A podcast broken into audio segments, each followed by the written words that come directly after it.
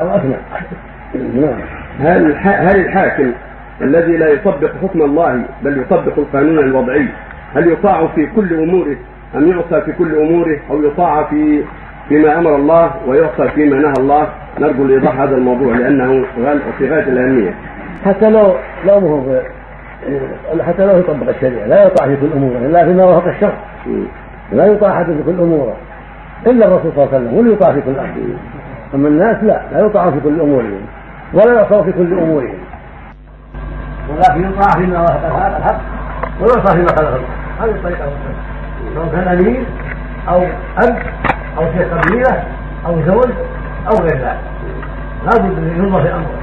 إذا كان رئيسا ملكا أو رئيس مولية أو شيخ قبيلة أو أب أو أم ينظر في أمره، فإن أمر بطيب قبل منه وسمعه وطيع، ويأمر الناس لا يطاع. ولو كان كافرا إذا أمر بخير قبل منه، مثل رئيس الدولة، أنت في دولة كافرة في أفريقيا أو في غيرها، وأمرت هذه الدولة بالإحسان للفقراء ومواساة الفقراء، يطاع فيها مواساة الفقراء والإحسان، أو أو نهوا عن الخمر، فالخمر يضركم، ونهت عن الخمر هذه الدولة كافرة، نهت عن الخمر، يطاع فيها لأنها شيء موافق للشرع ينفع الجميع.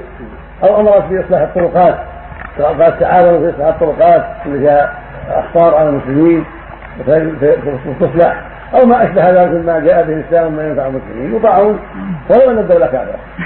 أما إذا أمروا بشيء فيه معصية، قال الأمير أو رئيس الجمهورية أو الملك أو أبوه أو شيخ قبيلتك اشربوا الخمر أو سب الله أو عقبى لديك، لا تطيعون فيها خير منك.